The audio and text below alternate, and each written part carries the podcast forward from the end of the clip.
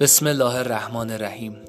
امشب قصد دارم به شما حکمتی های عزیز آموزش ساخت پادکست رو ارائه بدم.